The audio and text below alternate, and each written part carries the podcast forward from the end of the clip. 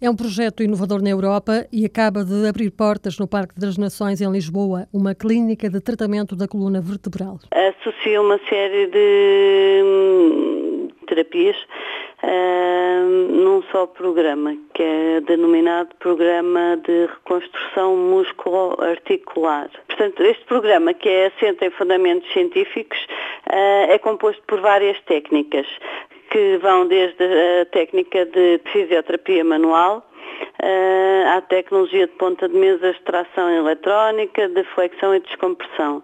Toda a associação destas técnicas vai promover a descompressão das hérnias dos discos e das estruturas ligamentares da coluna lombar e cervical. Trata-se de um tratamento não cirúrgico. Ana Isabel Ferreira, administradora da clínica, explica como surgiu a ideia de avançar com o projeto. Sabendo que mais de 70% da população portuguesa sofrerá de dores nas costas, pareceu-nos ser uma área bastante hum, interessante. Começámos a pesquisar uh, e verificámos que existia este tratamento no Brasil. Uh, que em 2010 foi considerado uh, como uma, um negócio com maior crescimento económico.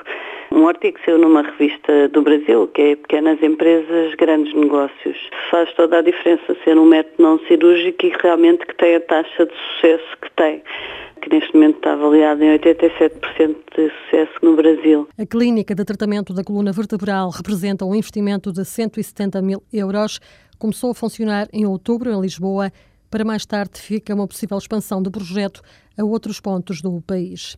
A EDP ganhou mais uma central no Brasil, venceu a concessão para a central hidroelétrica de Cachoeira Caldeirão, no estado de Amapá, que terá uma capacidade instalada de 219 megawatts. O projeto vai traduzir-se num investimento estimado de 1,1 mil milhões de reais, ou seja, mais de 400 milhões de euros ao câmbio atual e deve ser financiado em 60% através de dívida de longo prazo. Em comunicado, a empresa diz que o negócio vai permitir reforçar a presença da elétrica no mercado da produção e dá visibilidade ao crescimento da EDP no Brasil, um país considerado estratégico para a companhia. A Portugal Telecom atingiu um marco estratégico a que se tinha proposto um ano depois do previsto, anunciou hoje ter alcançado os 100 milhões de clientes.